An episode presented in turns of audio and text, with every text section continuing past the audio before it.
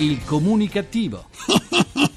Perché l'ignoranza fa più male della cattiveria. Ideato e condotto da Igor Righetti.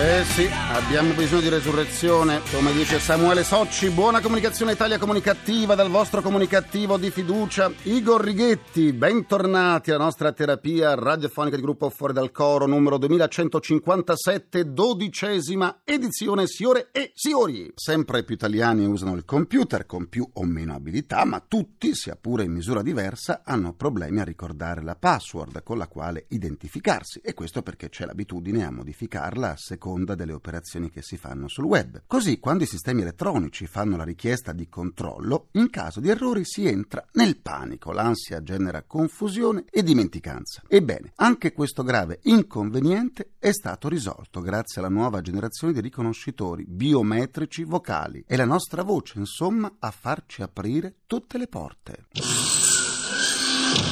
ho a farci aprire. E su, non c'è bisogno di ricordare un fichetto secco, è sufficiente pronunciare qualche parola e scatta l'autenticazione. Il sistema è molto utile anche per prevenire frodi e contraffazioni ed è già stato adottato da alcune grandi banche statunitensi e dall'operatore telefonico T-Mobile, ma per i prossimi anni ne è prevista una grande diffusione perché il sistema appare sicuro, molto di più dell'esibizione delle impronte digitali per il riconoscimento. Prassi in uso per breve tempo, fin quando cominciò a circolare la voce che alcuni truffatori erano arrivati al taglio del dito della persona che usava questo modo per identificarsi. Con la voce, almeno per il momento, questo appare molto difficile, almeno per il momento. Eh. Vorrei una voce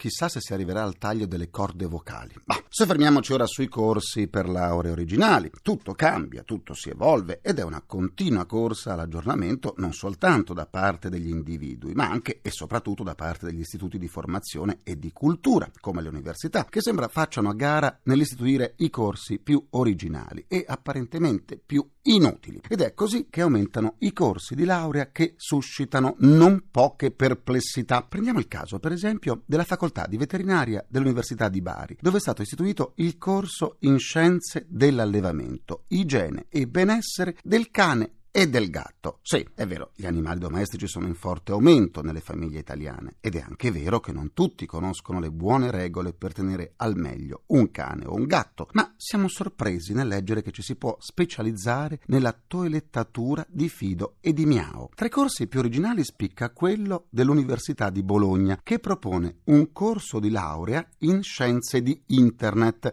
materia che si suppone gli studenti universitari di oggi conoscano abbastanza bene. L'Università Foscari di Venezia invece propone un master in yoga ed è rivolto ai neolaureati in materie filosofico-religiose. Meditate, gente, meditate. Meditiamo, meditiamo. Per riascoltare le sedute del comunicativo andate sul sito ilcomunicativo.rai.it dove potrete anche scaricarle in podcast. Ebbene sì, come sempre vi aspetto pure sulla pagina Facebook del comunicativo, facebook.com slash il comunicativo. Continuiamo la terapia, è chiamato dai tecnici business travel, ovvero viaggi d'affari, un settore in espansione fino a qualche anno fa, ma che poi è entrato in frenata, proprio come tutta la nostra economia. Nel settore turistico però c'è un'eccezione ed è data dal turismo da crociera, che nonostante un paio di incidenti, tra cui quello terribile della nave Concordia, di cui si celebra il processo al capitan Schettino, non soltanto conferma la propria solidità, ma segnala una netta ripresa. Secondo l'ente bilaterale nazionale del turismo e Federconsumatori, l'evoluzione del viaggio in crociera è dovuta alla sua formula che associa divertimento, cultura, relax, escursioni a terra e un lungo percorso in mare. La nave diventa così un villaggio dove si incontra gente di tutto il mondo disponibile al sorriso e al voler star bene. Non c'è da stupirsi allora se in meno di 30 anni questo genere di vacanza sia passato da prodotto di lusso a prodotto di massa. Andiamo a parlarne con i nostri ospiti.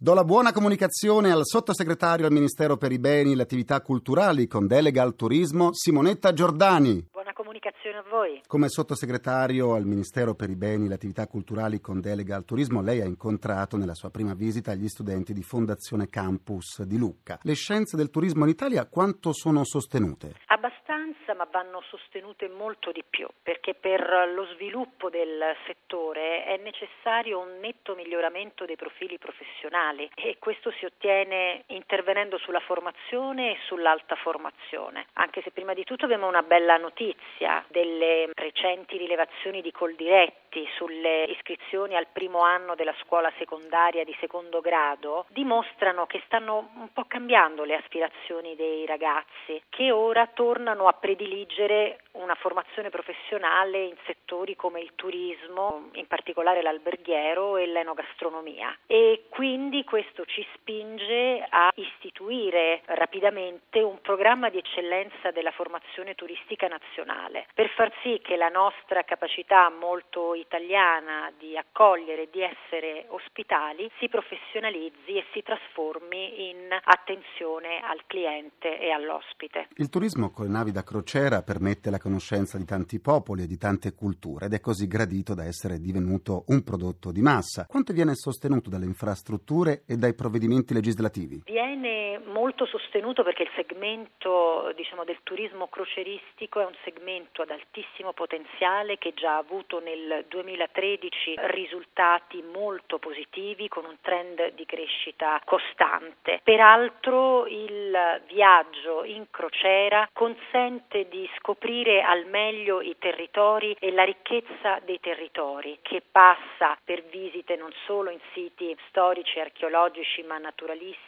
consentendo agli assonati di crociera di conoscere le eccellenze regionali, il cibo, l'artigianato, quindi è anche un modo intelligente e vivace di rapportarsi con il territorio. Per questo è, è chiaro che già nel decreto del fare il governo ha voluto dare slancio a questo settore occupandosi di adeguamento dei poli portuali e quindi sono state prese misure per il rilancio del turismo nautico, abbiamo cercato di rimodulare le tasse portuali e di ancoraggio, abbiamo implementato l'autonomia finanziaria dei porti per la manutenzione e la sicurezza, con anche un aumento di 20 milioni di euro annui per un fondo di finanziamento degli interventi di adeguamento dei porti, che è un primo passo che andrà ulteriormente sostenuto e rafforzato, ma che va in questa direzione. A proposito di Venezia? Il governo è intervenuto su Venezia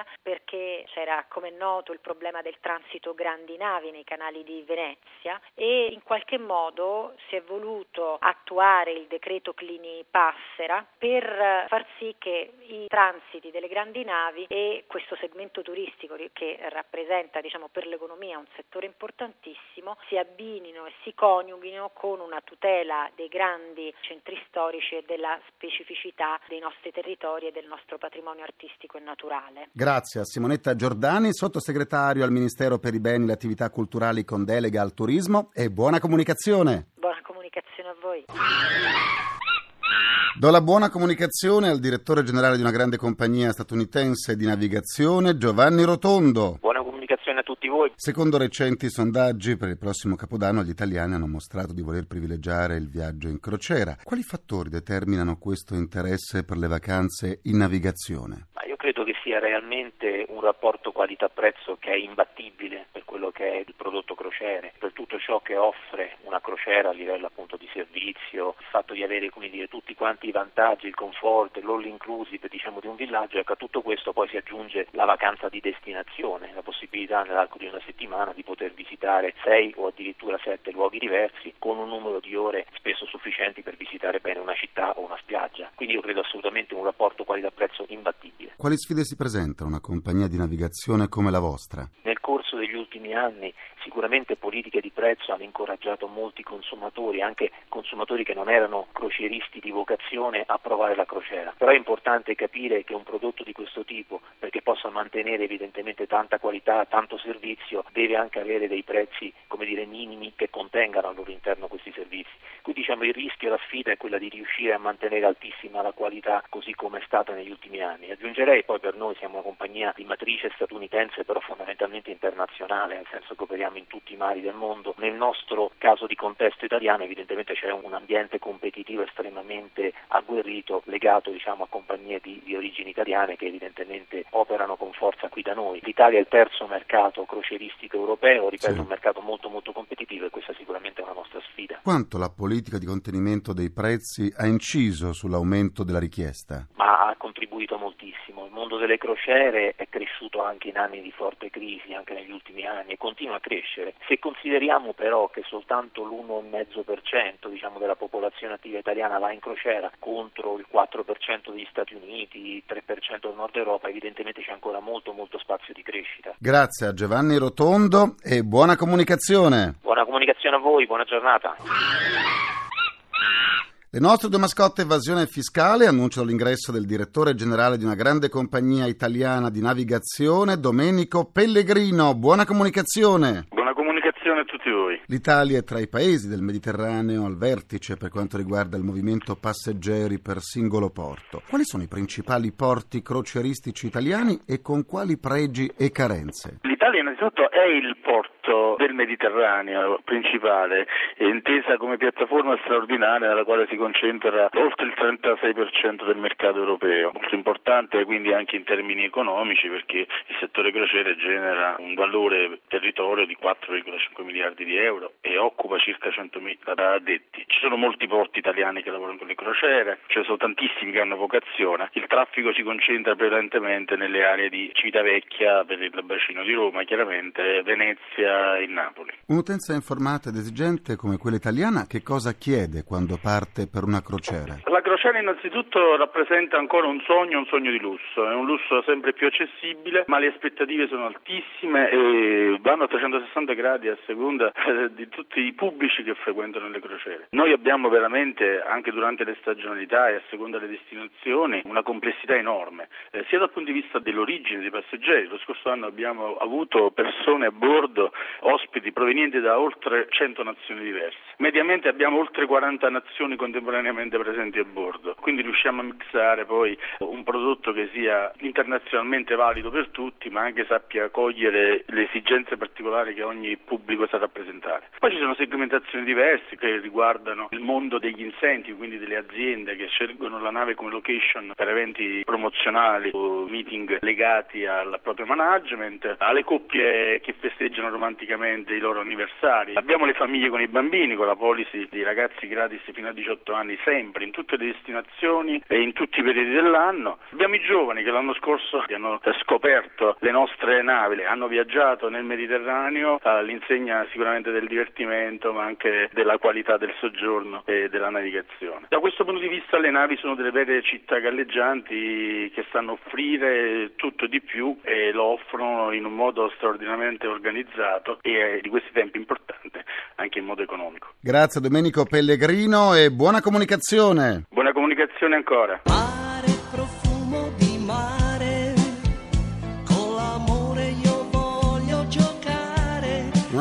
Sentite che profumo di mare. Concludo anche questa seduta con il mio pensiero comunicativo. In Sicilia i carabinieri di Vittoria, in provincia di Ragusa, in collaborazione con il nucleo cinofili dell'Arma di Catania, hanno arrestato un 44enne per coltivazione e spaccio di droga. I militari hanno trovato in un ovile una piccola serra con 371 piantine di cannabis. D'altra parte, in questa operazione tra gli ovini, i carabinieri dovevano aspettarsela o no? Una sorpresina. Eh, tra gli ovini. Ringrazio i miei implacabili complici Vittorio Lapi, Valtteri Ghetti, Carapagliaio. Ringraziamento a Francesco Arcuri. Alla console. Alla console, tra gli immancabili. Folletti! Folletti! Folletti, ma in sciopero c'è Stefano Capogna. La terapia radiofonica quotidiana del comunicativo tornerà domani, sempre alle 14.44, minuti primi, secondi a nessuno. Buona comunicazione e buon proseguimento dal vostro portatore strano di comunicattiveria. Igor Righetti, grazie, linea GR1, a domani. Il comunicativo. Perché l'ignoranza fa più male della cattiveria. Ideato e condotto da Igor Righetti.